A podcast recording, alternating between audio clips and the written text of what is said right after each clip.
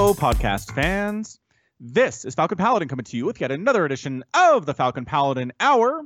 And with me, as always, is my co-caster and good friend from Down Under. His name is Wade. And how are things today, Mr. Wade? Things are pretty good. Nice and sunny day. It's pretty good after some. We've had like three days of rain, so that's nice. Yeah, sun's always nice after rain. I like rain. I think we talked about this before, but I live in technically a desert, so any rain that I get is just like, oh, it's kind of nice and it's cleaning everything. And then after two or three days in a row, I'm like, okay, we're done. Let's get the sun back out here, everyone. So I understand how you're feeling there for sure. But it is coming into the summertime for you. This is spring, right? Yes. Yes, it is. Summer. Summer is coming.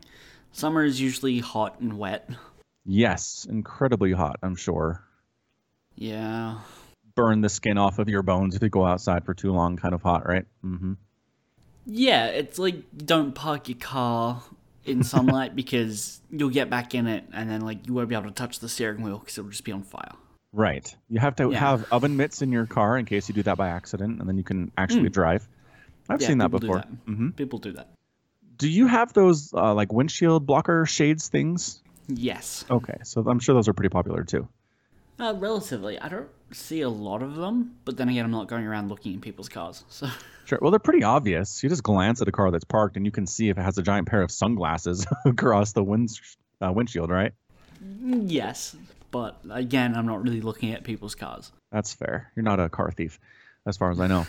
Do you call it windscreen or windshield? Um, Because I'm pretty sure the, the British, the British term is windscreen, if I remember correctly. I think we call it windscreen here. I don't. It's one of those things I'm. I wouldn't know until I had to go use it in a sentence. Okay. Well, let's use it in a sentence where you say, "A bird took a giant poop on my what Windscreen. today? Windscreen today." All right, there it is. Done. We got it figured out. That wasn't too hard. That's, that's not how that works at all when you know it. I have to be using it in a sentence nonchalantly. Ugh, all right. Well, I don't know how we're gonna do that. I'll just keep track of it with all my conversations. It's just like my friends when I'm not paying attention. See what they call it. Oh, that's a good idea. Or we could just do some googling. Yeah, it's a little early to get into the Google part of the podcast, isn't it? Though. That we usually rely on the Google a lot more towards the end. That's true. Yeah. So the British term for windshield is windscreen. I'm gonna translate it into Australian, which isn't an option. Come on, really? Fine. Windscreens. Walmart has windscreens. What do they call them though? Yeah, those are different. Windscreens in American Walmart are actually you put it over your chain link fence to actually block wind from coming through. That's what they call a windscreen. Oh, okay. Uh, yeah, we definitely call it windscreen here because I just did uh, Google for windscreen and I've got windscreen like repair specialist tints. Yeah. I believe Wikipedia calls it Commonwealth English windscreen. Yes. However, North American English is windshield, so Canada basically is with us on that. Good job, Canada. Way to way to hold together What? So what? What do you call it? The thing on your car, the windshield. the windshield. Okay. Yeah. So what's the thing you put over the fence? A windscreen. That's the windscreen you put over a chain link fence specifically because you're like, this keeps dogs and stuff out, but man, when it's windy, it's terrible. So the th- thing that you use to block the wind is not a windshield. That's Correct. a windscreen. Yes. And same thing for you. Like in the car to block you from the wind, it's not a windshield, it's a windscreen. So we both do this. Nobody is innocent in this situation. I know what you're trying to do. No, I'm just making sure I can. I, I'm not trying to do anything. I, hmm. You're painting me out to be a villain, and I don't like that, Falcon. And I, I, I felt some villainous, some villainous stuff with you. Anyway, speaking of villains, let's talk about BlizzCon. Yes, okay. Uh, what What do you think the biggest villain is at BlizzCon? Well, considering you're a Terran player, I get the feeling you felt like the ZVZ finale was villainous. Not Here's the thing. After watching uh, Rogue versus TY, okay. I was very happy that TY lost. Because. I had a, f- I had a feeling if TY went to the end and it was Soo v TY, I'd still see a lot of Swarm hosts. And by that point, I was tired of watching Swarm hosts. lot of swarm hosts. Surprising number of swarm hosts, I would argue. Mm. Also, more broodlords than I expected to see in this final bracket. Yeah, there was a couple of broodlords. Mm-hmm. Couple games ended with uh, like Infestor Broodlord, and I said, "Is this Wings of Liberty? What year is this?" and it was really effective. It just makes me surprised I don't see more of it in the games that I cast on my channel. But maybe we'll start seeing it now. Uh, I guess if BlizzCon's kind of a trend-setting type thing, right? I suppose so. I mean, I guess there's a certain element. I just feel like there's an element where players don't do certain things until it really matters because they don't want to give away builds and what they what their response to certain things are. Right. But BlizzCon, like all the cards are on the table. You do it now or you never do it. You know. So you think Terran's going to start getting that Medivac boost upgrade? Yes. Kelazhur? Yeah. Actually, no. No. that was so crazy. The casters, I think it was uh, oh, was it Zombie Grub Zombie and Grub. Maynarde maybe, Maynarde, yeah. I think it was Yeah. Zombie Grub Maynarde, yeah. and they're both just like, um, That's that's got to be a fake, right? yeah, it's just a fake Nope. out. No, we finished it. It was great. I don't know what Kelazhur was doing. It was fun He though. won. He won the game. He did with Medivac boost. Yeah, I mean, chat was like, "What is that upgrade?" and these are people who watch a fair amount of StarCraft, so if they're confused, you know, it's an extremely rarely used upgrade, and even people listening are probably like, "Yeah." Hmm. So our predictions for the round of sixteen. Wait, one, two, three, Round of eight. Round of eight. I can count sometimes. I think we Uh huh. we both had Elazer beating special, didn't we? I remember specifically I did. Okay. I, I mean, truthfully, I can't remember what I was leaning towards for that one. I I would have said special beating Elazer. Interesting. I, just think. I just, just because I'm Terran. just because of your bias, that's fair. Yeah, yeah. Where I was coming from was I just felt like Zerg has an advantage in the current meta of StarCraft Mm. 2 and that special while he's been good, while he's been really good in a couple spaces, I just felt like Elazer overall was just a more competent, accomplished player, but 3-1 man, that Mm. was uh, pretty convincing by special to get past Elazer pretty much without too much effort. I did find it pretty interesting that they're like, "Hey, we've got two foreigners in the round of eight. Let's make them play each other." and they were both happy to get each other as well. I suppose. I mean, don't you want a chance to take down one of the big names, though? No. I mean, I guess, but you're gonna have that chance anyway if you can, like, Yeah. If all the if all the big Koreans are the people who you want to take down and they're most likely to defeat you, don't you want another foreigner because it's an easier match? Yeah. I mean, I guess if you beat the, your foreigner opponent, you can still go up against a crazy Korean in the next round and have your chance there. So Yeah. fair enough. I see what you're saying. If you put them both against foreign uh, Koreans and they both get smacked down immediately, you know, Then where's the fun in that? Yeah, you don't get a foreigner in the semifinals. Truth. All right. So next round we had Soo versus GuMiho, and I think we both picked Soo there because traditionally Soo had to make it to the final and lose. I think that was our entirely our argument. and just the fact that I don't really consider GuMiho to be a top tier like quarterfinals type guy. I just don't. Hmm. He's obviously very good, Yes. but if he didn't win GSL, he wouldn't have qualified on points. Yeah. So, yeah. Yeah. Definitely deserved to be there, but, you know, it makes sense he didn't win. And it was 3-2. It's not like he just got swept by Soo. So he had a Yeah. very a solid showing absolutely, but just not enough to overcome the scariness that is Soo Zerg. And he built battle cruisers. And he did. Oh, GuMiho, just for that, man. Invite him back every year. Anybody who will build battle cruisers at BlizzCon deserves to have a space. I think that's why we need to have Nathanias play next year. Just because he'll build battle cruisers. He will. He'll do it and he'll use them. I mean, effectively too. It's not just that he'll build them and they'll just die. He was the first person that I saw that really came up with the concept of okay, so tactical jump is not to be used to go into opponent's base. You fly there normally and use it as an escape method because they're so slow running away, and it was brilliant. I mean, I saw he pretty much did mass battle cruiser in a game that I saw of his. It was like months and months ago now, and he was doing this just consistently, just slow flying him over to the opponent's base, killing stuff, and then tactical jumping out. And I was like, that's how this is intended. Blizzard didn't tell us this, but that was the intent for this uh, spell the whole time. I really like the idea of. Well, it, doesn't make sense to have a unit just sitting around doing nothing, But if you really wanted to, you could tactical warp it to the dead space behind their base and then just sit for 50 seconds and wait for it to be off cooldown.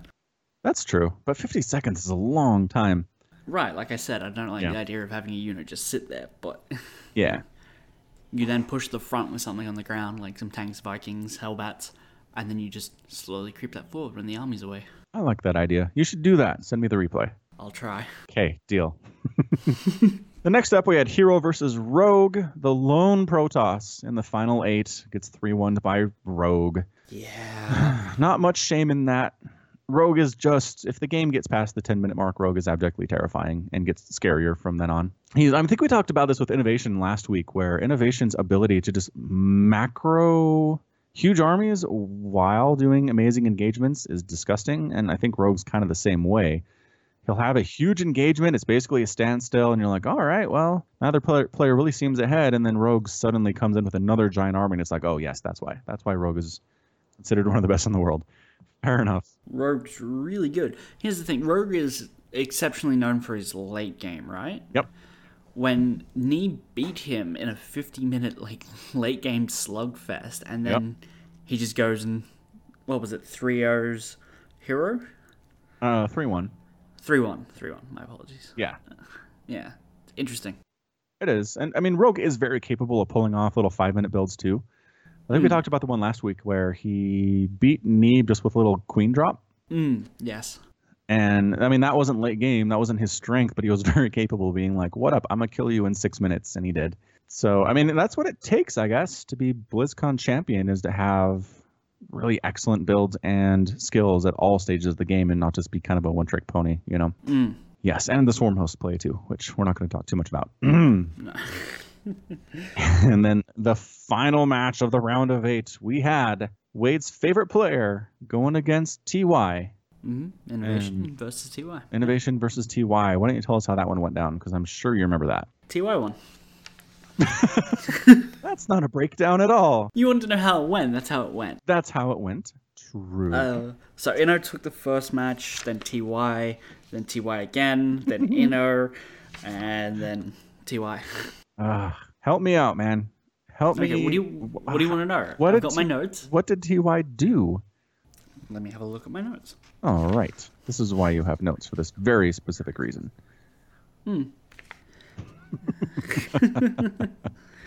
There's a consistent thing with TY over my notes. Mm.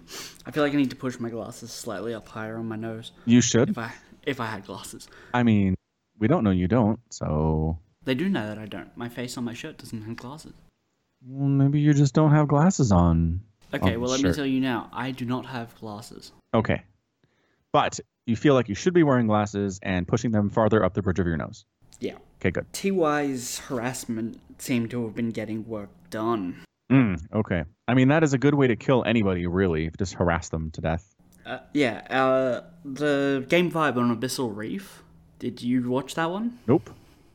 Oh my god. Innovation did this like two prong drop at the natural, and then he started at the third, but then picked up and what boosted into TY's main. Uh Killed 40 SCVs. In combination of those two attacks. Yeah, yeah. Jeez. And basically, TY cleans that up and then pushes him back to his side of the map. Innovation doesn't lift his natural, loses it, and then basically loses the game there. oh, because he didn't lift. Weren't there Marines? They, like he had stuff there, but they got killed, and then he thought he could hold it, didn't, and then it basically became a, um, a contain. It burns to death. Wow. he just doesn't have the mules to get back up his army, and he tries to like sneak out a drop round to go and turn it into a base race or something, and Ty just had the bigger army behind it. Well, that'll do it. Man, you can't let a command center burn down. I am shocked to hear that happened. I mean, you see that in a GM level game and you're upset. Come on, guys. Mm. You're you're better than this. And you know the the announcers are just staring at this burning down command center. Come on. lift it, lift it, lift it. Come on. Come on. Nope. And then it's dead. Very sad. So yeah, innovation. Neither of our picks even made it to the close to the finals of BlizzCon, Yeah. man. We jinxed right? them. We did. It's all our fault. It is, although it's probably my fault for choosing a Protoss. Man, did Protoss not do very much at all Yeah. this year. Poor Protoss. Poor Protoss, honestly. I mean, neither of us main Protoss, so we don't have a whole lot of sadness in our hearts, but No. I mean, they had their time. Let's just say that. There was a long time that Protoss were really good. I still remember raging about little two base, seven gate Colossus pushes from Protoss back when Colossus just destroyed everything on the ground that Zerg ever could make. And I was like, okay, so this is how this works. They can go ahead and A move this army. They don't need to throw up force fields or anything. And for me to beat them, I have to surround them with corruptors and roaches and lings from all directions snipe down the corruptors, try to split my roaches, and hope everything goes well. This seems a little, little unfair. I don't know. I don't know. It seems perfectly fair from my perspective. As the Terran player who just likes to watch everybody fight amongst themselves, Some people just want to watch the world burn. they do. But then that got fixed, and those the Colossus is good, but not ridiculously great anymore. I mean, I, w- I was watching you guys cast for the Gauntlet yesterday, Yay! hmm and you were discussing the range on the Colossus. Yeah, upgrades to nine. I was right. That's not the part that I found interesting. Oh, right, The part that. I found interesting was that it, you called it a glorified stalker before you get extended thermal lance. I didn't say that. Jordan said that.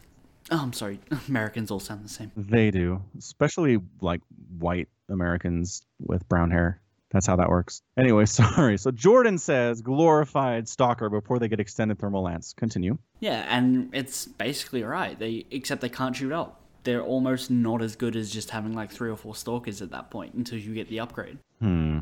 Because stalkers can shoot up, stalkers can blink. Like Yes. if you get the blink upgrade, obviously, which makes them far more useful than a colossus. Because colossus get hit by air-to-air weapons as well, so they're more vulnerable to stuff. They do, and stalkers do that bonus damage to armored, which is pretty handy in a lot of situations early game. I Makes mean, me wonder if there's going to be any colossus change in the upcoming patches because they normally do like a big patch after BlizzCon. right? Yeah, so I was just wondering if there's going to be any more interesting stuff to help Protoss out. They haven't. Did they even talk about Colossus in the big, like proposed patch notes? I don't think so. I don't think they did. That'd be amazing if they just pulled out a big Colossus change out of nowhere. They're like, look, we nerfed Colossus too hard, so we're gonna bump them a little bit. I mean, they don't need to go back to War War of the Worlds Colossus, where they just anything on the ground was just immediately dead. Um, but maybe just bump up that damage a tiny bit, see how it works, see if more Colossus use comes up there, see if they're just a little bit more effective, because it's been a while now. It's been a minute since they've been good. All right, so I have a, I have a specific rant about the Special versus Soo series. Are you ready for this? I'm ready for this. Okay, so Special loses the first game to Soo. It's like, all right, understandable. Then game two, Soo goes for a one base Ravager push. Yeah. He doesn't expand. He goes for double gas. He doesn't fully saturate his minerals, and he goes for the push. Special does not scout. He does an SCV scout. He waits until his Reaper's done, moves it out. By that time, it's far too late. He says, "Oh, this is what's happening." Tries to build some bunkers, tries to wall up, doesn't work. Loses game two, is down 2-0 to Soo. Why don't these guys worker scout, Wade? That's all it would have taken. A single SCV getting across the map and saying, "Hey, look." One base, double gas. I know what this is. I can prepare. I have an extra minute and a half to prepare. And he could have held it and he could have won game two if he just worker scouted. It drives me crazy. I mean, you're right. Okay, You're- good. You're, you're obviously like I'm not going to disagree. uh, I guess they just think that having that extra mineral income is just so worth it. They do. That's what they think. But you know what's not worth it? Losing. Congratulations. You had better income than. I guarantee Special had more income than Soo in that game, and it didn't matter. It didn't matter. and I know Stephano came out and said it's not worth it to lose that early income and it messes up things in the later game. But man, not scouting and then get proxy three raxed or doing some kind of crazy Dark Templar drop, or there are so many things you can die to if you don't know that it's coming. And s- uh, I Protoss players probe scout. I see a lot of Protoss players probe scouting, but Terran and Zerg are just like Reaper's good enough, Slow Overlord's good enough, and it's not. It's just not. And I I'd think l- Overlord's good enough. Definitely.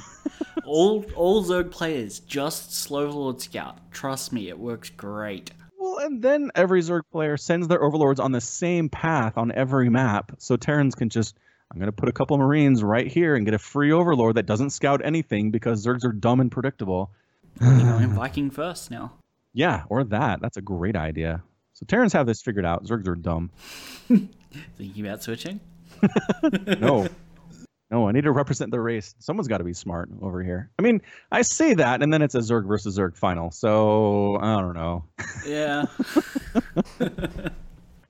So anyway, Soo 3 is special because it is his destiny to make it to at least the final here. mm-hmm. And then it's Rogue versus TY in a best of five series that goes five games. Good times. Why don't you break this one down for us? I'm just looking over my notes. Good, good. I will allow it. Thanks. Gonna push your glasses even further up the bridge of your nose until they're digging into your um eyeballs. That would be really uncomfortable. Do I have to? Uh, no. So what is it you want me to explain? Because we obviously already know the outcome. We Rogue do. Wins. We do. Uh, I would like to know did TY go bio in every one of these games? Um, I don't. Did he go bio? I think he went mech the first two games. Okay. Yeah, and then mech depot. Oh my god, mech depot. He had like five engineering bays. Oh, I did watch that game. I did watch that game. Yeah, where he, uh, what does he do? He scouts. He scouts that there's going to be like an early Ling attack with Bane, so he's like, Yeah. okay, quick, put up a wall. And yeah, and he does the brilliant thing where he doesn't finish the engineering bays because he can't lift them or salvage them or anything. So he just builds them to like 98% and then cancels so he can cancel and get that refund that way. That was great. He did let one of them finish. So for the rest of the game, he did have three. Was that the game where Rogue just ling attacked TY like 18 times in all of his bases and TY never really left behind any defense to stop it? Yeah, Okay. yeah, that was mech depot. Yeah. Yeah, yeah. Because generally, what Terrans will do is leave behind like a bunker or a couple Marines behind a wall of supply depots. But TY never either couldn't or never bothered to do a full supply depot wall, like on his third base or his fourth base. And Lings just continually kept jumping in there and murdering all his SCVs. And I was like, what? How? TY, what is happening? And I believe it was also the game where he didn't complete the wall off at his ramp on his main to his natural. Oh, yes, yes. When they got in, they just ran straight up because there was no supply depot to raise. TY, how? What are you doing, Ty? Well, Terran Hope. Terran Hope. Well, that doesn't that doesn't that give you some kind of hope though, as a Terran fan, that okay, it was three two. Rogue barely beat Ty, and Rogue played like a moron at least in one of the games. so like maybe if he's on his game next time and he doesn't make stupid easy mistakes, then he wins. You know what I mean? Yeah. I mean, it's better than I've watched series before where the Zerg just gets ruffle stomped, and I'm like, well, I don't know what he really could have done there. This doesn't make me feel good about the future of Zerg, but this particular matchup, Ty versus Rogue, you got to feel okay about Terran. Hmm. That's all I'm saying. Anything else about that particular matchup? I mean, Hellion run bys. So many bloody drones barbecued. Yep. I have here, like, just in like one run, one run by on Abyss Reef, 21 drones, which would have been like six Hellions traded for, maybe. It's a good exchange rate. I'm, I'm That's okay with that. Brilliant exchange rate. I took note at 20 minutes, it was 29 to 28 workers. They'd both just taken such hits to their economies. Even as a Zerg man, I gotta say, a drone barbecue is just visually very pretty. Like graphically, yes. where there's just 18 of them just glowing, just on fire. It's like, oh, that's kind of nice. It's like festive. it's like the same warm feeling you get putting marshmallows near an open flame. yeah, exactly. Exactly what it triggers that same kind of emotional response from me. Even as a Zerg, I'm just saying, I don't know what it is. Yeah, Blue Flame Hellions, especially if they get in that situation, is just so good. And then game five, TY tried to proxy racks. Whew. Did Rogue scout it? Yes, his Okay. overlord, his first scouting Sloverlord got it. Oh my gosh, are you kidding? See? That's another thing. TY, you put your proxy in a place where Rogue is going to Sloverlord scout that. You deserve to lose. He did, because Rogue pulled a couple of workers, got some lings out, Yeah. managed to deny the bunker from going up. Huge. Wow, that's that's gutsy from TY though. Usually in these in these rubber match, these game deciding or these uh series deciding games, people go super conservative. But not TY. Didn't work out for him, but I gotta respect that. So hold on, did Rogue Sloverlord even go in a weird location to scout that, or was just like as they No. usually are, one north, one south? It was kind of okay. You know Odyssey, yeah. Yeah. You know your natural is on the top left-hand corner. Yeah. Right when you when you start in the top left. You know how there's those walls by the ramps to your third. Okay. Yeah, it was basically just in the high ground up there. Hmm. So what you're saying is there is ample evidence that TY threw this series. I wouldn't say he threw it, not intentionally. I'm just trying to make some controversy. That's all. No, oh, okay. you want to make controversy? Let's talk about how there wasn't a banner for life winning 2014. I mean, it's not controversy, right? Some people seem pretty upset. You can be upset, but it's not like you don't know what's going on. You're like, why on earth is this happening? No, you know why it's happening. Yeah, but people say it's like trying to erase history. Oh. Like I saw, I saw some very upset people in the chat. You know, in the time it took me for to type twitch.tv forward slash Starcraft and hit full screen. okay, but Twitch chat is not good representation of anything except people who like to chat in Twitch chat, which is a very specific group of people. Well, it's very specific, but it does vary from like streamer to streamer. I would not say that when you have 104,000 people watching StarCraft that it's always going to be brilliant, but some streamers take care and like they've got their own little dedicated communities where people aren't oogling the hosts. Yeah, but I'm just saying, like, especially the bigger the channel gets, the more morons are, and it's just because the morons are allowed about it, and the people who are reasonable just don't even bother trying to talk anymore. That's how I feel about it. So the fact that you know, at this point, like you said, the stream was huge, that people would be nuts about life. It's like, what do you want? Do you want a 2000 and whatever banner and life's name there, and then everything's crossed out in red paint? And it's like, no. And that way, acknowledges that it happened, but then shuts it down. I don't know it's just you can't have match fixing. Every sport I've ever followed really takes match fixing incredibly seriously because if it goes on and is not taken care of, like the sanctity of your sport is toast. If people can't trust the results are legit, then they stop watching, you know? Personally, for me, totally fine to not have lifespan of there. Yeah, Don't I'm there too. I love I love life. I mean, he that's the thing. As a Zerg fan, I just feel like we get these just these runs of particular Zergs that are great, but they're no consistent. Like innovation's been good for a really long time, right? MMA was good for a really long time. Polt really good for a really long time. Hero good for a really long time. But Zerg, it's like okay, there's Fruit Dealer and there was Life and there was uh, now there's Rogue, and it's just like there's always a new Zerg every couple of years. You kind of have to get to know, and then they disappear. It's crazy. I guess Soo's been consistent, but he's not necessarily getting to the top of the mountain. You know, Soo's been consistent in something. I didn't realize how consistent he's been. It was uh they were doing one of those like pre-show discussions with four professional casters. It's um who was there? Rotterdam was there. Rotterdam, however you say his name, was there. iNcontroL was there and they were just talking about, look, man, Soo has been to the finals of this many WCS main events for so long. He's been there 10 times now, I think it is. 10 oh or 11 gosh. times. He's been in the final match, come out second. And can't seal the deal against a myriad of players. It's not like there's one person he can't get past. Oh, so it's almost like would you rather kind of have a fruit dealer kind of a career where nobody knows who you are you win one major tournament, everyone's like fruit dealer, and then never do anything again? Or do you be Soo and be second place for a decade or whatever? You know what I mean? For a really long time and never get the title. It's an interesting question. I would rather be Soo. You get more money for coming in second 10 times than you do for coming first once. You do. And I think more people know who Soo is than Fruit Dealer at this point. I have no idea who Fruit Dealer is. Yeah. You said Fruit Dealer, and I'm like, who the hell is Fruit Dealer? See?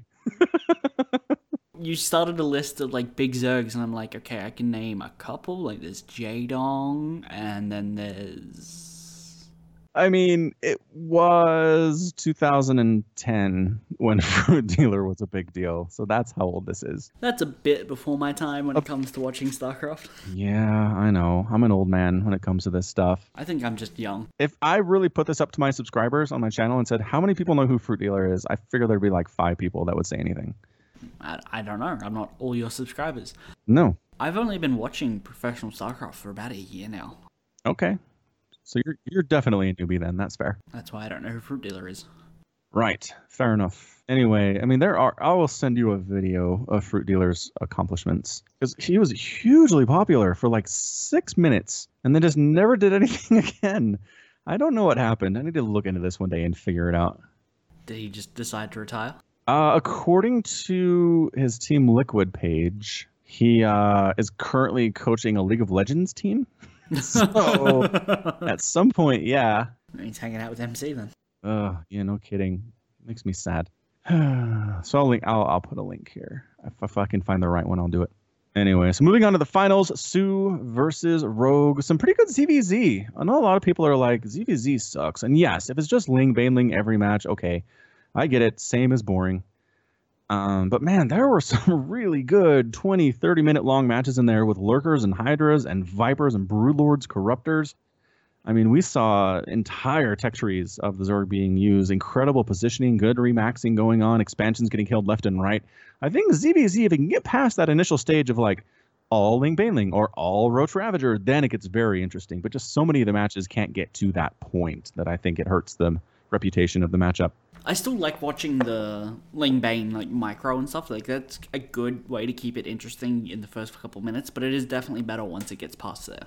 Yep, hundred percent. And sure, it, it can be exciting. Absolutely, Ling Bane Ling. I mean, it's tight and it's tight and can't quite tell who's ahead, and then one Baneling hit, it's like oh, and it's over. Mm. So I mean, that level of just intensity and not quite sure what's going on, and then instant, instant complete is pretty nuts for sure. But I, again, it's the same. It's just like if every TVT was just a marine push. You know what I mean? Marine versus marine, and who can micro? And sure, it's exciting, but if it's the same thing every time, then it's like. Mm. I think watching marine micro is not interesting. Like if it was just who can like uh, stutter step their marines the best, that's super boring. Fair enough. Move their wounded marines back a little bit. Yeah. yeah. Uh, well, that's true, and that's the challenge of Ling Baneling is that all the units are so fast, especially on creep, that it requires a lot more micro to make sure that not everything dies. I've been there, ZVZs, man. I have had a lot of games where one Baneling wrecks 16 of my Lings, and that is it. So it's not a good feeling, but it really makes you take your micro seriously. It does. Which did you watch the entire series for Rogue vs. Soo? I did not. I think I watched the last couple games. Again, I'm in and out on these. Saturdays and Sundays are crazy. That's fine. Which games did you see? Which maps? Um, I definitely saw the big long one on was it Acolyte? Acolyte? Yeah, Acolyte. Acolyte was the last game. So. Yes, so definitely caught that one, and then I think the one before that as well. And that one. That was Odyssey. Yes, with the shallows. Soo went, went uh, like pull first, and Rogue went hatch first this time around. Because I think in the it was the two games before that. Rogue was going like pull first and getting early lings and getting them across the other side of the map first. Yeah. So Soo's like, all right, I'll do it then. And his Banes get through like a wall that Rogue was trying to use to hold the ramp. Gets in, kills a bunch of Bane, uh, kills some drones. And that's all she wrote. That's all it takes sometimes. God, what was the series? There was a ZVT oh, from this from this uh, from the bracket who was it? I'm trying to remember who it was, but there was a Zerg that was basically just straight up uh, going for a Ling Flood in like three or four minutes, right when the Terran's Hellions were starting to pop. Do you know what I'm talking about? And there was one really good hold by the Terran player where it lost like three SCVs and none of the Hellions died, and like 16 or 17 Lings got roasted. That might have been one of the special versus Soo games. I want to say that's what it was. How many ZVTs were there? It was TY Rogue, Soo special, Elazer special. Yeah, there's a lot of stuff I'm gonna be pulling from, but anyway, I guess the point is, I did find it interesting that usually at that stage of the game, the Zerg player is just kind of you're droning up, you're playing defensively, you're getting another hatch, but whoever it was was just like, you know what, you know what, Terran's not expecting is 18 Zerglings right now, right when their Hellions are popping, and it was pretty effective. I might start trying to uh, incorporate that into my own game a little bit because anything that makes Zerglings effective, I am all about that. So anyway, in the end, it was Rogue winning four to two, ending the series with a Broodlord infestor type play. Soo could not handle the Broodlords, was not expecting them, did not have enough anti-air or corruptors or vipers to make it happen, and pretty good long, like a really long final engagement. I felt like mm. Soo was just holding on, and just holding on, and just holding on, but no. I, I mean, without those lurkers, he would have been gone way quicker than he was. Yeah, hundred percent. Yeah. Were the Vipers to pick out his brood? Like, I think, did Soo have Vipers, was it? Because he had a bunch of Hydralisks. He did have a couple Vipers there towards the end. Did some Parasitic Bomb on the Brood Lords. It doesn't do a ton of damage, but anything you can get on those guys is going to be good. Yeah. And especially because they do kind of tend to stack if you don't micro them to split them. Mm. Uh, actually, everything flying stacks if you're not super careful with them. So It's just some things have fewer hit points than others, and Brood Lords have a lot of hit points. But it was just not to be, and Rogue won. Yes, Rogue is your winner. And I, from my previous thoughts, I'd like to see Rogue continue to have some big time success instead of disappearing into the night. Mm. Although, if that lets Soo have a victory, I think I'd be okay about it. That guy. He'll just be there playing until everyone else is retired. And he's like, I'm the only one qualifying for Code S. I'm gonna win. what do they even do at that point? Just pack it up and go home, probably. Give all Soo. the leftover trophies to Soo. Be like, look, we made for like five years in advance. You can just have them all. And have them display them in your lounge because he has Do a they lounge. give a trophy to second place? I don't think so. Oh, that's rough. It is rough. I actually saw a really funny post on Reddit where this guy's like, I paid a lot of money for these really nice seats. And he took a picture from his seats, and the trophy is right in front of him. It's covering The like, screen. the middle third of the screen. Did you see that? Yeah, I saw that. It was great. I need to find it. We should put it in the show notes, but I will put it in the show notes. okay, good. Yeah, it was fantastic. I was like, uh huh. I didn't pay anything, and I've got brilliant seats to all the games. Turns out staying at home is the best sports and esports experience of the day. Oh yeah. All right. So, anything else from BlizzCon? I think we covered it pretty well. Uh, I mean, StarCraft's going free to play. It is. Oh, I guess we should talk about big things too. StarCraft is going free to play. I mean, iNcontroL, I think said it best. This is maybe a couple years too late, but it's better late than never. So if we can get a nice influx of into the void players, bronze and silver leaguers who don't know what they're doing, I will be happy. That'll help that feature on my channel for sure. Because I lament Aw. about this a lot is that into the void players of my day are different from those from back in Wings of Liberty. Because these guys, there's really nobody in bronze and silver that doesn't know anything anymore. They're there just because their macro's really bad, their micro's bad, their decision making's bad, but they understand build orders at least for the first three minutes of the game. But I'm hoping to see a lot of players come in and say, "This is free to play. I'll give it a shot," and have no idea what they're doing. It'll be glorious. Be like, well, I'm gonna put down five supply depots before my barracks. Because I heard being supply blocked is bad. Yep, Yeah, yeah. stuff like that. I can't wait to see that. Yeah. Very excited. But from what I understand, you still like it's Wings and Heart of the Swarm campaigns are free, Yes. and then you still need to pay for the Legacy of the Void campaign. oh. Just Jordan needs to do immediately. I try, man. I try to get him to play that campaign, but he just has no interest in campaign. Makes me sad. Campaign is fun. It is It's so good, and then you get unranked for free, but you need to get 10 first win of the days, and then you unlock ranked ladder. I think it's something that they said. Yep, I did see that. So they are trying to prevent kind of influx of Smurfs too, right? People just setting up new accounts and just wrecking people in the lobby leagues. Yeah. Yeah, Yeah. that's what it is too. So they thought about this, which is good. Good to see the Blizzard thought about it before doing it. Mm-hmm.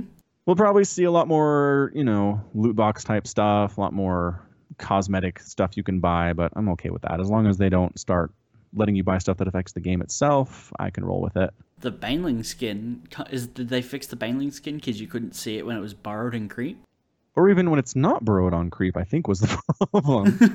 yes, Uh, you're right. yeah, no, I don't think I ever saw that announced as fixed. That's a good point. Okay. So, hmm. We, okay, but that's the only thing I've heard about where Hmm. the cosmetic changes are causing actual problems in gameplay. But there are more cosmetics coming. There are. Keep making them. Yeah, they will. I mean, that's that's the model of 2017, you guys. Free to play, and you can buy a million things that cost one dollar, and you won't notice. Or if you're smart, you just buy 17 things that are $1 and you have a great time playing the game. Truth, you could do that. Nobody does that though. No. No. I'm, I'm a prime example. I bought the war chest for all three races, but I only play Terran. right. Yeah, because I wanted the skins because they look cool. They do look cool. Although, who was this? Did you hear Jordan talking about this yesterday on the cast where he's like, whoever the designer was for the war chest stuff for Zerg, they're like, hey guy, what's the what's the overriding theme for Zerg in this war chest? And he's like, uh, spikes. Like, okay, okay, cool. Spikes? Spikes for what? All of it. Because everything is just so spiky. The only thing that really doesn't look spiky is the swarm hosts, and they just look glowy. Yeah, they look like they're from the 1980s. They look like hot pink and from a music video for like Duran Duran. But their little swarm host eggs are just so brilliantly neon pink. It's kind of startling when you first see it, but it's cool. Visually switching things up does help as a caster, I feel like. It confuses me sometimes, but it keeps the game fresh for sure. I'm not going to complain about it too much. Yeah, they need to keep the um like production bar and the units killed tab. Like they need to keep the images up there the same though. Yep. That gets really confusing. Because I look at that and I'm like, wait, what is he building? Is that a is that a spire? A hatch? Oh wait, no, that's mutas. Well, somehow Reaper, Marine, SCV, and Marauder all look the same in the production tab. Yeah, It's not important to tell those apart in the early game at all. No, not at all. No. I mean, let's be fair though. How many people go like Marauder first? I don't know. Could happen. Could happen. Well, especially in the lobby games, right? Uh, yeah, Mm. A lot of StarCraft today. A lot of StarCraft today. Which, if not today, then when, honestly? Yes, that is a good point. Do you play WoW, or did you ever? Oh, do you want to talk about WoW?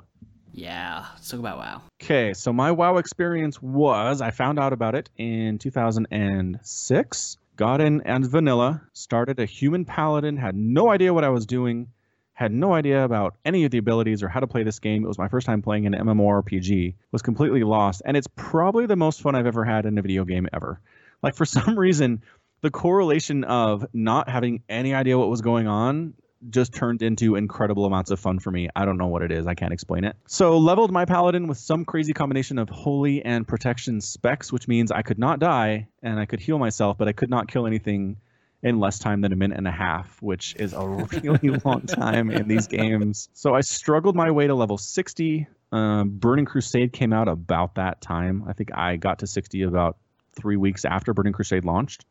hmm Um, and then I started a rogue because I felt like, all right, I need to actually do some damage for my next character. Did a rogue, that was fun. Then did my paladin, got through Wrath of the Lich King, which was a really good experience because paladins became super viable for the first time in a lot of different ways. And then played a little bit of Pandaria, a little bit of Cataclysm, and then a little bit of Warlords of Draenor. But didn't really sink my teeth into any of those like I did the previous expansions. So I quit. Um, I haven't played any Legion, and I quit Draenor probably two years ago now, Okay. and that's been my experience. So, did you hear any of the new announcements at BlizzCon for WoW? So yeah, number one, new expansion, which I don't think people were expecting. I subscribed to the WoW subreddit, and a lot of the posts before BlizzCon were saying I don't expect to see much from Warcraft at all. And then suddenly they're like, new expansion, Horde versus Alliance. We're tired of you guys working together to defeat world-ending monsters. Now those are gone, and you're at each other's throats again. So that's fun. Yep. I'm honestly, I think that's the best Warcraft. The best Warcraft is Horde versus Alliance just tearing each other to pieces. Yeah. Hundred percent. Uh, and then the announcement of Warcraft Classic servers, which I was flabbergasted. I did not see that coming, No, neither did I. and I'm excited for it. Honestly, I, I've actually played on private vanilla Warcraft servers before, Oh yeah. and it's a fun time. Honestly, I mean, what Warcraft has done with the leveling experience in the current current builds, current expansions is kind of criminal. It's so easy. Your chances of dying are about 0% for the first 40 levels. Oh okay. Um, and so I don't like that at all. I need to feel like there's a chance I'm going to die to have any fun in these games. Uh, and then vanilla probably goes a little bit too far the other way, where you're dying all the time for the first 40 levels. uh, but I prefer it. I prefer that sense of like, okay, if I mess up here, I'm gonna die and it's gonna suck. Mm. As compared to I can take on eight enemies at the same time at level four, and there's really not a problem. So that's the big thing. And then the big discussion has been, okay, so you like vanilla. Is there anything you would change in vanilla? And everybody has something. People are like, I'd like to be able to have some kind of a quest helper. I'd like to have auto loot. Um, I'd like to get my mount earlier. And everybody has a different idea of how to make vanilla better, but still keep it vanilla. And I think that's going to be a problem. I, did you see the actual announcement? It's just a trailer where they just put all their previous e- expansion trailers in reverse. Was there another thing? No, no, no, the guy on stage talking about it. Did he? I mean, as far as I know, he didn't really have any details, right? No, no, he did. Because I was gonna make a joke, but it really doesn't work if you haven't seen the um him talking. Because he said before I get to the big news, I want to talk about ice cream, and he goes, "My favorite flavors are chocolate and cookies and cream, but I hear your favorite flavor is vanilla." Ah! Uh, everyone in the crowd loved that, from what I could tell. But I was gonna say everyone wants vanilla, but they want vanilla and choc chip. Yeah, totally. I mean, that's that's me. I'd like to have some kind of a quest helper thing, where it's just like, just point me in the general direction of where I need to go, because I'm gonna look it up on Thottbot or whatever anyway. Wowhead. Mm, yeah. Everybody does. Like nobody's just like I'm gonna figure out where stuff is on my own. Eventually, you're gonna go get a coordinates add-on and figure it out. Uh, but otherwise, I think I'm okay with vanilla. Other than that one thing. Mm. Are you gonna jump back in to play vanilla or the new expansion? Yeah, probably both. Okay. I've got some guys at work um, that we've played in the past together, done some leveling together, some dungeons, things like that, and I think they're all gonna hop back on and see how it is. Okay, cool. I've never really played WoW, but it's always one of those games that I want to because it's the quintessential MMO RPG, right? It is. And for the last 15 years, there have been a string of WoW killers that have not killed WoW. Yeah, no. Yeah. Even like a couple years ago when WoW was like bleeding subs like left, right, and center, it was still the biggest by a long shot. Yeah, 100%. They basically they peaked in Wrath of the Lich King, started bleeding from that point, and then stopped releasing their sub numbers. So you know it hasn't gotten better. But I, I've never really played, but I did get to maybe like level 45. This is when the cap was like 100. Yeah. So I, re- I really kind of gave up less than halfway through, even just getting to max level. Yeah. That's big. I, I assume that's entirely just because I was playing by myself. But I, I'll probably jump in to try the vanilla and the new expansion as well. Yeah, it's that's the thing. It's a very different game. Vanilla Warcraft is very different from current expansion Warcraft. And I think that's something that people current players of Warcraft and those who kind of are dismissive of the vanilla players don't understand. It's not that we think that Warcraft currently needs to be changed or changed in certain ways to make it worse. It's that's an entirely different game. Mm. It's changed so much that it's like I just want to play this. I don't want to play that. It's not that I want. You know what I mean? Yeah. It's not like a list of incremental changes that we need made. It's just it's a different thing entirely. The other thing about Warcraft is that it is a perfectly programmed addiction machine. Mm. Uh, that's one of the one of the constants in these threads on the WoW subreddit is that people are like, yeah, like I dropped out of college, I didn't graduate from high school because of this game, um, and I'm so worried if I go back in, I'm gonna lose my marriage. You know what I mean? and it's just because it's this perfect there's always something that you can be doing. There's always something that you're like five more minutes five more minutes and that's the machine right? Suddenly five more minutes turns into three hours and then you're in Yeah, then you've got no YouTube channel, no kids, no wife because they've all packed up and left. yeah exactly And all Okay. you have is like a computer and an internet connection and your power bill. That's four days overdue. yep and then before you know it you're on the street yep And then you're basically living in in- internet cafes. Do those still exist?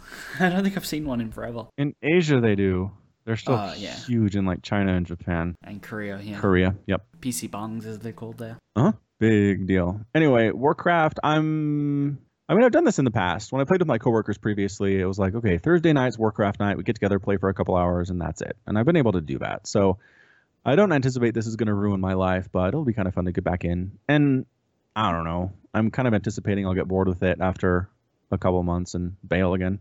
We'll see though. I'm hoping the battle for Azeroth and the way they're splitting the continents will be good. Yeah, that's gonna be fun. Yeah, it just it's just that scratch. I mean, that's what Warcraft was for a long time. Warcraft one, two, and three was pretty much Alliance versus Horde. And there have been so many expansions of we're working together for the common good. And everyone's like, no, we're just sick of this. Let's just let us kill each other, please. They just want to go back to fighting. Mm-hmm. And the cinematic, again, best in the business, Blizzard cinematics. They're always the greatest. Uh, yeah. Just for sheer, this is ungodly beautiful, and just to get you hyped about the game. They're works of art. That Sylvanas taking down the um the siege towers. Yeah, like Banshee. Yeah, I think that, I think Blizzard forgot she was a Banshee for a long time. They're like, she's just an undead night elf. No, no, what Arthas did to her was a little more than that. so when she did that thing where she jumped off and like turned into this purple mist stuff and just murdered five guys at once, I was like, all right, there we go. That's the Sylvanas. Hey, they remembered. They did. Somebody with some lore guy was like, "You guys remember this? Oh, fine, Carl, we'll do it." And then I don't know what spell Anduin was casting at the end there, but some kind of mass res Yeah. healing kind of thing. A little overpowered, seems like. Just a little. Yeah. Alliance OP. Alliance or what? Alliance OP. Cheat cheaters. anyway, that's the WoW stuff. Yeah, so big time announcements for two classic franchises from Blizzard at BlizzCon. I don't think anybody saw coming. Do we, do we have anything else to talk about? I mean, I saw Thor yesterday. Oh, you saw Thor yesterday. I- How was he? I In did. shape? He was in shape. That's actually a good question. As a I mean, as a god, as a demigod or whatever he is, do you think he has to actually work out, or does he just have great pecs because? I mean, I think he's like his job is so physically intensive. Hmm. He maybe just needs to do a, like a light workout on his days off just to not stiffen up. Like when Hmm. you work out so much and your body just goes like, oh god, I can't move anything. He just needs to be like, all right, I just you know a couple free weights and then back on back to the office on Monday to punch the Hulk. The Hulk. good luck with that. Yes, but it's okay. So basically, every day is how the movie started for Ragnarok, Mm. where he's fighting eight million little dudes and a big dude Yeah. and trying to flee for his life, and that's a pretty good full body workout. Yeah. Okay, fair enough. I'm curious though to see if he'd go a little flabby if he didn't do that for about a month. It'd be Hmm. interesting. it if there was any be. time to explore that, it would be in Thor one where he lost all his powers. Yeah, they didn't really go into that though, did they? You should No. have taken him by to like a Macca's and been like, "Here's a McGriddle." this is Earth cuisine. Thor. Okay, we're gonna spoil Ragnarok. We're gonna talk about it real quick. So if you haven't seen Ragnarok, which is probably most of you because it just came out, you I mean, don't it came out like a week ago, so some of you have seen it. quiet you. Our largely American audience has not seen it yet, probably because it just came out on Friday, not that long Sure. ago. Yeah, probably third. It's one of those like Friday release, but really it's Thursday night. Mm, right. Yeah. Anyway, I was just kind of struck how funny the movie was. I mean, some of the Marvel movies recently have kind of taken themselves really seriously. Civil War, for example, Winter Soldier. But Mm. this one's just like, you know what? We're going to be light and funny and have jokes, and we're going to have some character development and some people progress in ways and develop relationships, but it's going to be lighthearted and fun. That was kind Yeah. of the overarching principle. I think it was super lighthearted because it was also super dark with everything was going on with Hela and Odin's death. Yep. It was, oh, we're going to return Asgard to the empire building, nation crushing machine that it was. Here's a giant crypt beneath the throne that you guys didn't know about. That's true. It goes super dark to super light. Like, it's back and forth. That is an excellent point. There is a lot of dark to kind of offset that lightheartedness, 100%. Yeah. I mean, the whole retconning thing, where it's like you thought Thor was the firstborn of Odin, he lied about that, and there's this whole other past history you didn't know about, and I was like, well, all right, I'll let it slide. I mean, they never explicitly say that Thor is his firstborn in any of the other movies. Does it not? I thought that was No. pretty. I mean, I will go back and watch Thor 1 tonight, and I will message you on Twitter when I'm done. I'm being like, nope, they didn't say it. Okay, good. I'll watch for that. I'll watch for that tweet. Anyway, uh, just so much stuff. Who was what was the rock guy? What was his name? Uh, the Kiwi bloke. Yeah, was he supposed to be Kiwi? Yeah, I that's tried. New I tried to Zealand place the accent. That's a. It was amazing. Korg. Korg. I love he was so great. Oh, the director. Yeah, that was the director. He's from New Zealand, right? yes. Yeah, he was great. He did uh, voice and motion capture for Korg. Oh, that's that makes it so much better. Do you know who I loved in the movie? Do you- when Thor gets back to Asgard with the crown, like right at the start, and Loki's there pretending to be Odin, Yeah. has a play going on. Yes. Did you rec- did you recognize the two actors in the play? I didn't, but I, I saw something that was like Matt Damon was in there. It was Matt Damon pretending to be Thor. Oh my gosh, that was Matt Damon. I did not realize that. Sam Neill as Loki. Oh Oh, no, it was as, as as Odin in the play. Oh, that's fantastic. it's brilliant. Cause I was like, oh, it's a discount Thor. All right. I didn't realize it was Matt Damon though. I gotta go back and watch that scene again. Discount Thor is actually overpriced actor.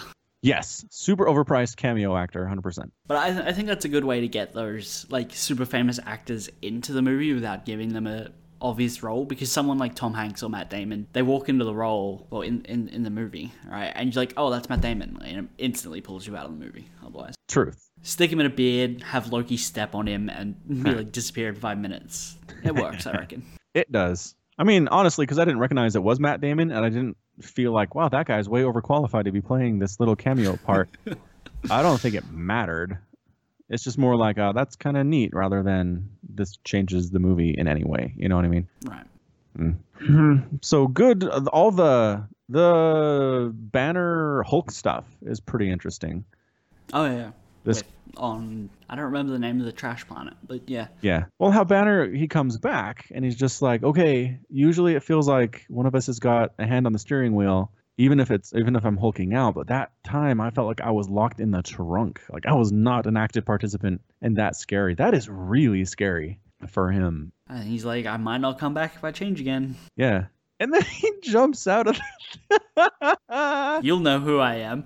Wee splat. I, I died. That was I laughed harder at that moment than anything else in the movie. He just rebounds off the bridge and just lies there unconscious. and the Valkyrie girl's like, "Ooh, what was that reference exactly?"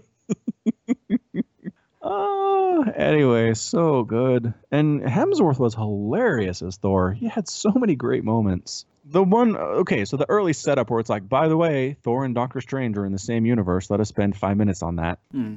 Uh, when he's waiting for his umbrella to come to him and it's just smashing through like 14 different rooms in his house. he's like, sorry about that. he's brushing broken glass off the handle. I I really liked Strange in that because he uh, Loki's like, "Who's this second-rate wizard? Like, you think you can deal with me?" And he pulls out like two knives, and Strange is just like, "I'm tired of you," and Bye. s- throws the portal at him. Yep. And sends them to Norway or wherever the heck they are. Well, that's okay. I was a little disappointed. So, like, Loki in the previous movies is supposed to be this major threat and he's kind of scary and he has all these plans. And in this one, he's kind of neutered. Didn't you feel like he didn't really do anything? He got outsmarted by Thor. How does that happen? Uh, I mean, they kind of explained it that Thor is changed from where he was when he was getting outsmarted by Loki. That's and that Loki's just kind of been staying where he is, still kind of trying to just outsmart people and be mischievous. Yeah, that's fair. Loki's not a good guy at the end of the movie by any stretch, but he's certainly on okayish terms with Thor. Yeah, that relationship I've never really quite understood. Uh, like, I get it, it's your brother, but man, like the third time my brother tried to destroy Earth, I'd be like, all right, man, look, you're getting disowned. Sorry, dude. I know the first time. What was the second? Well, in the comics, he does it a lot. uh, the comics doesn't matter here. Oh, wow. Comic doesn't matter. Here, it's the Marvel Cinematic Universe. The comics don't matter. Okay, you're right. Okay, fine. Not three times, but he did take over Odin's position, send Odin to a freaking nursing home in New York City, which then got demolished, and Loki didn't know. I mean, these reasons alone, and the time he tried to betray me and turn me back into the Grandmaster for the reward. It's there are just constant betrayals and constant lies and constant deception and constant destruction, and just at some point you're done. You know? Yeah, yeah, yeah. You gotta put Loki in a home. Right. In a home. In a home for mischievous demigods. I did love how they decided to solve the problem of Hela, though. I thought that was pretty clever. Mm. Or we can't just leave because she's drawing her power from Asgard. So we need to destroy Asgard. How do we do that? Well, we certain we have the ingredients actually just lying around, thankfully.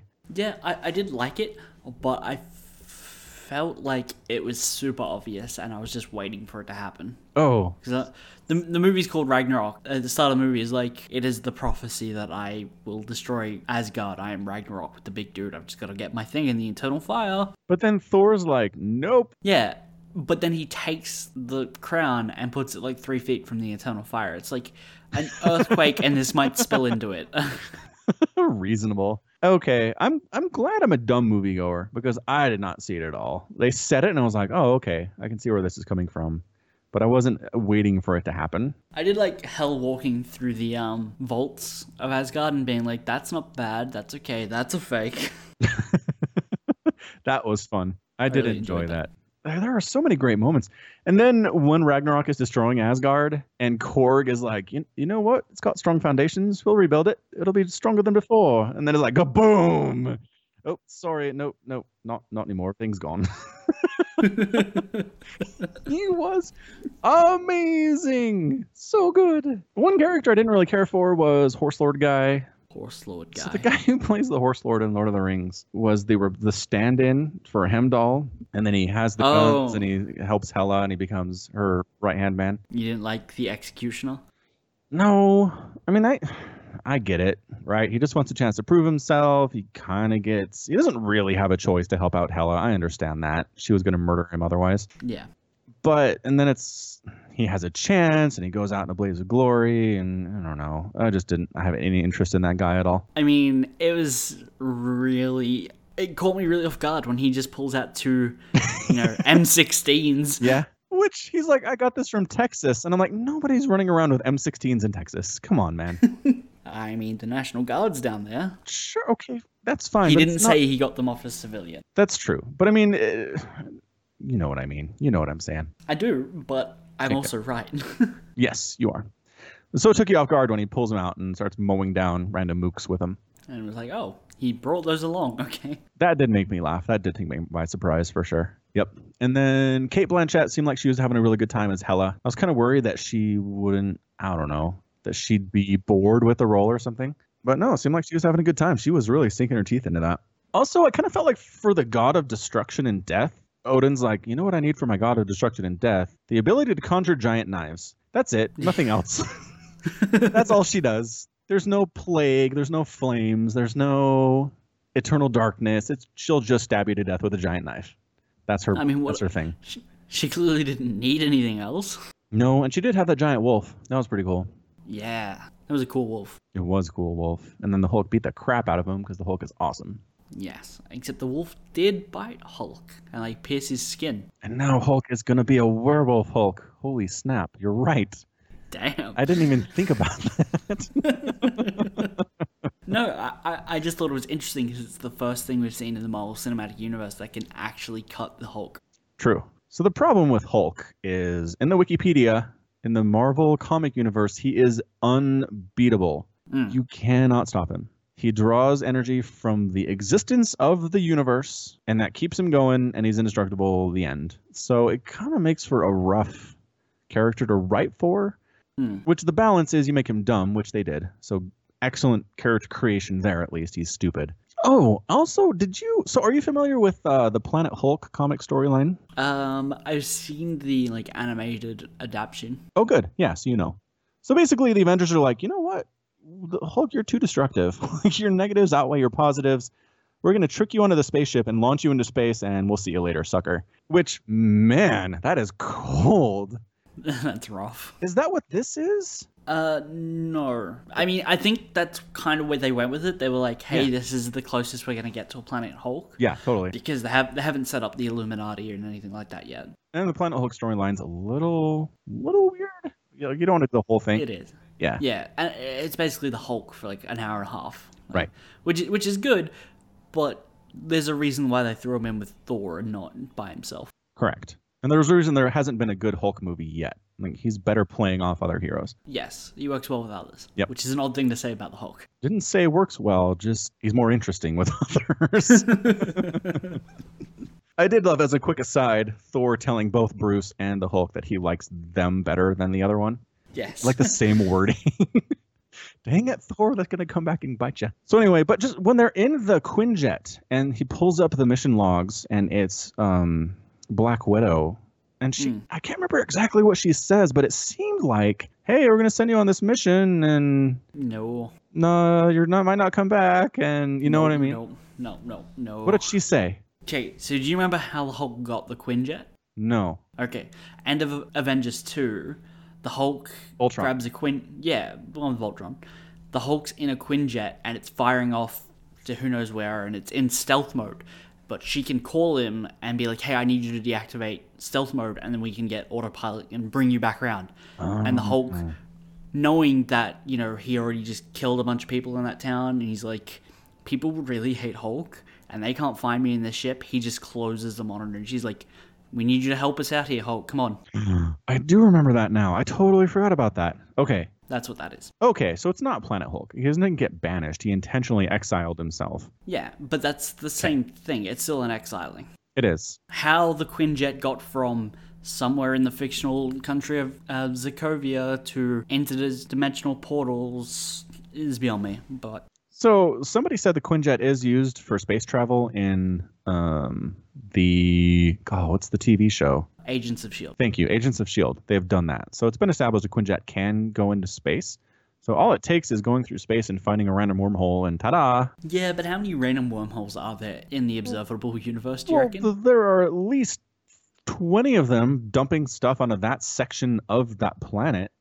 And if they're that densely condensed around the outside of the planet for the whole thing, then it's a lot. It's a lot of wormholes. 20 like portals over one planet in a, space the size of the infinite universe No. is not much. 20 on the visible surface of the planet. So depending how big the planet is, but statistically, even if it's 100,000 portals, the universe is still too big for that to make any sense. Yes. I'm just saying, if you want an explanation of how it happened, that's how it happened.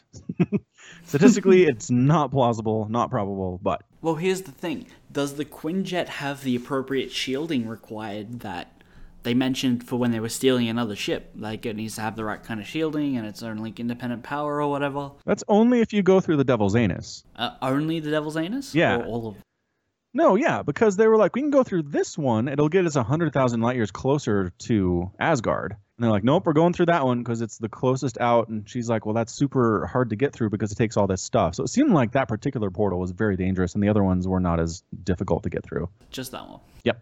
Because it was Makes the most plot convenient. It had to be more difficult. Clearly. yes. I did not expect Thor's hammer to get destroyed in the first five minutes of this movie. Didn't see it coming. It was good, though. I think it was good to kind of get rid of the hammer. Yeah, I think he'll have, like, a replica made, and it's like, look, it's just a really heavy hammer now. He does love his hammer, though. He really likes that hammer. It's like a security blanket It is in a lot of ways. in a like lot of ways. Yeah. Yeah. It's a superhero security blanket. yeah. well, and when Odin says, What are you, the god of hammers? You moron. Oh, that's right. just a way for you to channel your power until you're ready to control it yourself. Well, and then he hits Hela with it and nothing happens. And he's like, Well, crap. Thanks for that tip, Odin. I just hit it with the biggest lightning bolt in the history of lightning bolts, and it didn't do anything. It didn't do anything. Yeah. So it's like, what the crap? I mean, Odin did nothing in this film. He's like, by the way, when I die, it's going to release Hela. Good luck with that. Boof. And then he does this like Vision Quest thing where he says, use your lightning powers, Thor. It will have no effect on your immediate problem, but by golly, it looks cool. It helped. Freaking Odin. He was useless in this movie. He was. I mean, he was dead for most of the movie. Of course, he was useless. If you can do vision quests from beyond the grave, you should have some effectiveness in your message, right? Yeah. I'm just saying for storytelling purposes, if you're going to bring somebody back from the dead and they're going to tell the main character something, it should be good advice and have something to do with what's going on. You think Thor unlocking his lightning powers isn't good advice? It had nothing to do with the current problem of Hela on a rampage, tearing his eye out. It had lots of fro- things to do with it. Him unlocking his the true source of his power is what led him to victory. If he couldn't shoot lightning bolts, and it was just like the vision quest was, hey, if you go here, you'll maybe find another hammer. That wouldn't have been any better. No, you're That would right. have been way worse. I'm saying don't do a vision quest unless it has direct effect on the main problem your hero is facing. The lightning helped the main problem. It killed all the um the adds. What are they called? The mooks. It helped him kill like 47 mooks. Okay, great. That's wonderful. They were unlimited, by the way, right? Because she's down in that underground chamber and she raises maybe a hundred of them, right? Maybe, yeah, and a big wolf. So many more of them died on that bridge. I don't know where they kept coming from. M- movie Small magic. respawn times. Yeah, respawn times. Add respawn times too low. B list celebrity lists. Probably. Anyway, it was great. I would not mind Yeah. watching that one. It's right up there with the first Avenger movie as one of my favorite Marvel films. So Yeah, it's good. I super thoroughly good. enjoyed it. Two thumbs up. Korg too. Man, Korg. Two thumbs up. He just he's Kiwi. That makes a lot of sense. I like it a lot. Yeah. All right. Um, we are I think we're over time here, but for the sake of consistency, we should probably do an NFL minute. Oh, you want to do it? Okay. Yep. All right. Okay. Three, two, one, go. NFL minute this week. Last week I said I couldn't really think of many teams that are going to challenge for the Super Bowl this February, but you know what? The Eagles. The Eagles look really good. Carson Wentz killing it at quarterback as a young guy. Always impressive to see anybody that young do so well in the NFL, beating the Broncos, who have a really good defense. 51 points he hung on them.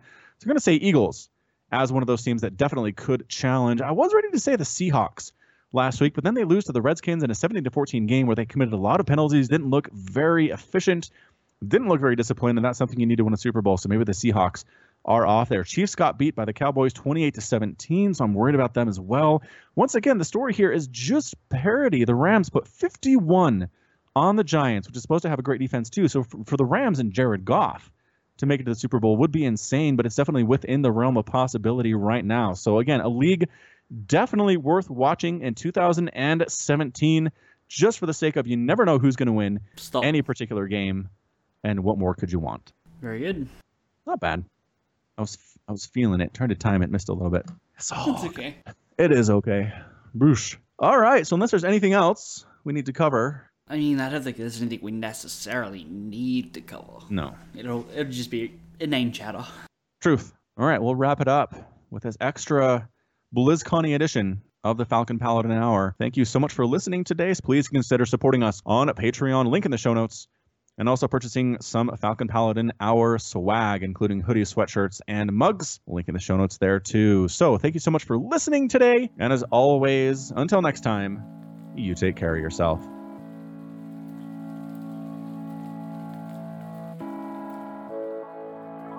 Once we thought that we'll stay young, and this world is never gold.